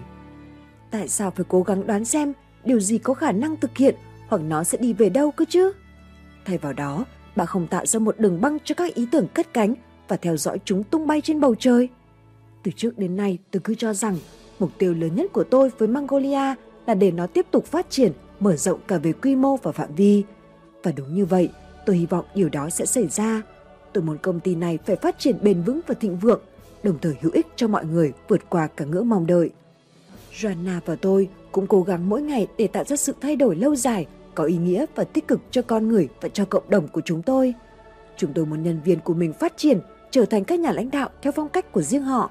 Chúng tôi muốn họ theo đuổi ước mơ của mình, bất kể đó là gì, quay lại trường học, trở nên nổi tiếng trong lĩnh vực chuyên môn của mình hoặc ở nhà với con cái của họ, nếu đó là những gì họ cảm thấy đó là sứ mệnh của bản thân mình. Tôi là một người cha, người chồng và sẽ luôn luôn là như vậy. Tôi muốn bốn đứa trẻ của mình tự do làm bất cứ điều gì chúng thích và thực hiện bất cứ điều gì chúng mơ ước. Tôi không đặt ra giới hạn thời gian hoặc nguồn lực nào cho bọn trẻ, nếu tôi biết nó có thể giúp chúng thực hiện sứ mệnh của bản thân. Tôi muốn chúng thấm nhuần tư tưởng, chúng có khả năng làm bất cứ điều gì khi chúng sẵn sàng và lưu tâm với công việc ấy. Và tôi tự tin rằng chúng sẽ thực hiện hóa những ước mơ to viển vông nhất của tôi. Là bậc cha mẹ, chúng ta có cơ hội độc nhất vô nhị để giúp con cái chinh phục ước mơ của mình theo cách mà không ai khác có thể làm được. Chúng ta giúp chúng thấm nhuần sự thật là cho dù chúng lựa chọn làm gì trong cuộc sống, chúng đều có thể thay đổi cả thế giới. Và miễn là chúng biết tôi đã cho chúng một đường băng dài để cất cánh là tôi đã cảm thấy mãn nguyện rồi. Chương mười sáu. Hãy hành động. Tôi từng nghĩ mình sẽ chết sớm, sớm hơn cả độ tuổi hiện tại nữa cơ. Có lẽ đó là lý do tại sao tôi làm việc rất chăm chỉ, cần cù và siêng năng. Và cũng có lẽ đó là lý do tại sao tôi bắt đầu làm việc từ khi còn rất trẻ. Thực tế, tôi đang tự mình chạy đua với một chiếc đồng hồ vô hình tôi vẽ ra cho chính mình. Tôi không sợ chết, nhưng tôi cũng không sợ sống. Tôi không chắc con người ta sợ cái nào hơn trong hai trường hợp này, nhưng tôi đoán đó mới là thực sự sống. Cái chết chỉ xảy ra trong một khoảnh khắc, nhưng cuộc sống là một chuỗi dài những lựa chọn, vô vàn cơ hội để có được tất cả sự đồng thuận, đạt thành tham vọng hay liều lĩnh hành động, phát triển rực rỡ hoặc đầu tư mở rộng. Và để tiếp tục đạt được sự đồng thuận, đều phải trải qua những ngày dài mệt mỏi và đáng sợ. Nhưng tôi lại quá quen với điều đó. Thế giới đầy những người lựa chọn con đường an toàn và dễ dàng dự đoán. Họ gửi tiền tiết kiệm cho quỹ hưu trí và làm việc hăng hái, quyết tâm thăng tiến lên những vị trí hàng đầu. Họ dành rất nhiều thời gian để đóng khung bản thân trong những chiếc hộp vô hình.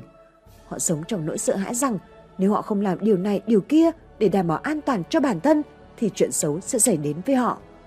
Đa số người trưởng thành đưa ra khoảng ba mươi lăm nghìn lựa chọn có ý thức mỗi ngày, một con số thật đáng kinh ngạc. Và mỗi một quyết định đó có khả năng định hướng cho ta theo cách này hay cách khác. Bạn có thể đã biết sứ mệnh của mình là gì khi được sinh ra trên đời này và bạn đang cố gắng thực hiện nó. Nếu quả thực như vậy thì xin chúc mừng bạn vì đã làm những điều đó.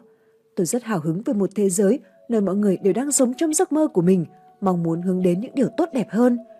Nhưng tôi cũng sợ rằng chúng ta vẫn có thể sống rất tốt trong một thế giới toàn những nhà phê bình lý thuyết hơn là những người cầm đuốc. Tôi coi trọng cả tư duy logic và sự đam mê. Đối với tôi, cả hai yếu tố đều cần thiết. Tư duy logic là tư duy lý tính, giúp chúng ta có tổ chức và đưa ra quyết định hợp lý. Nhưng có một việc mà nó hoàn toàn không thể thực hiện, đó là chuyển động lực. Vì vậy mà ta có niềm đam mê. Ngay cả khi đam mê của bạn là trở thành một kế toán viên, được cho là lựa chọn nghề lý trí nhất, thì tư duy logic không phải là điều kích thích bạn làm việc với bảng tính và phân tích các con số, mà đó phải nhờ niềm đam mê. bởi chính vì đam mê, vì tiếng gọi của trái tim, tiếng gọi ấy không bị dao động bởi nỗi sợ hãi mà khuyến khích bạn theo đuổi nó. Niềm đam mê tin rằng, kể cả khi không ai nhìn ra, sản phẩm nghệ thuật của bạn vẫn truyền đạt một thông điệp gì đó quan trọng tới thế giới. Dù tài năng thiên bẩm đó không cải thiện được hoàn cảnh khốn khổ của loài người. Đó là lý do tại sao các tài năng được gọi là quà tặng, bởi vì chúng sinh ra là để được chia sẻ. Khi bạn kết hợp sự dũng cảm đầy táo bạo này với tiếng gọi đam mê, thì không ai có thể không nhớ tới bạn. Tất cả những gì bạn đã trải qua trong cuộc sống đều là hành trang cho thời điểm hiện tại. Nhưng bạn không biết tương lai của mình có thể ra sao. Tôi cũng chẳng biết tương lai của tôi sẽ thế nào. Đối với Joe và tôi, tương lai chỉ là những trang giấy trắng và chúng tôi đã bắt đầu viết lên đó những quyết định đầu tiên. Cảm ơn bạn đã dành thời gian đọc câu chuyện của tôi. Và nếu được, mong bạn hãy hứa với tôi. Hãy sống một cuộc đời đáng sống, đáng được lưu danh, để khi ấy đến lượt tôi được đọc câu chuyện của bạn nhé. Tôi rất nóng lòng với những điều bạn sắp chia sẻ. Bạn còn chần chừ gì nữa? Hãy bắt đầu đi thôi.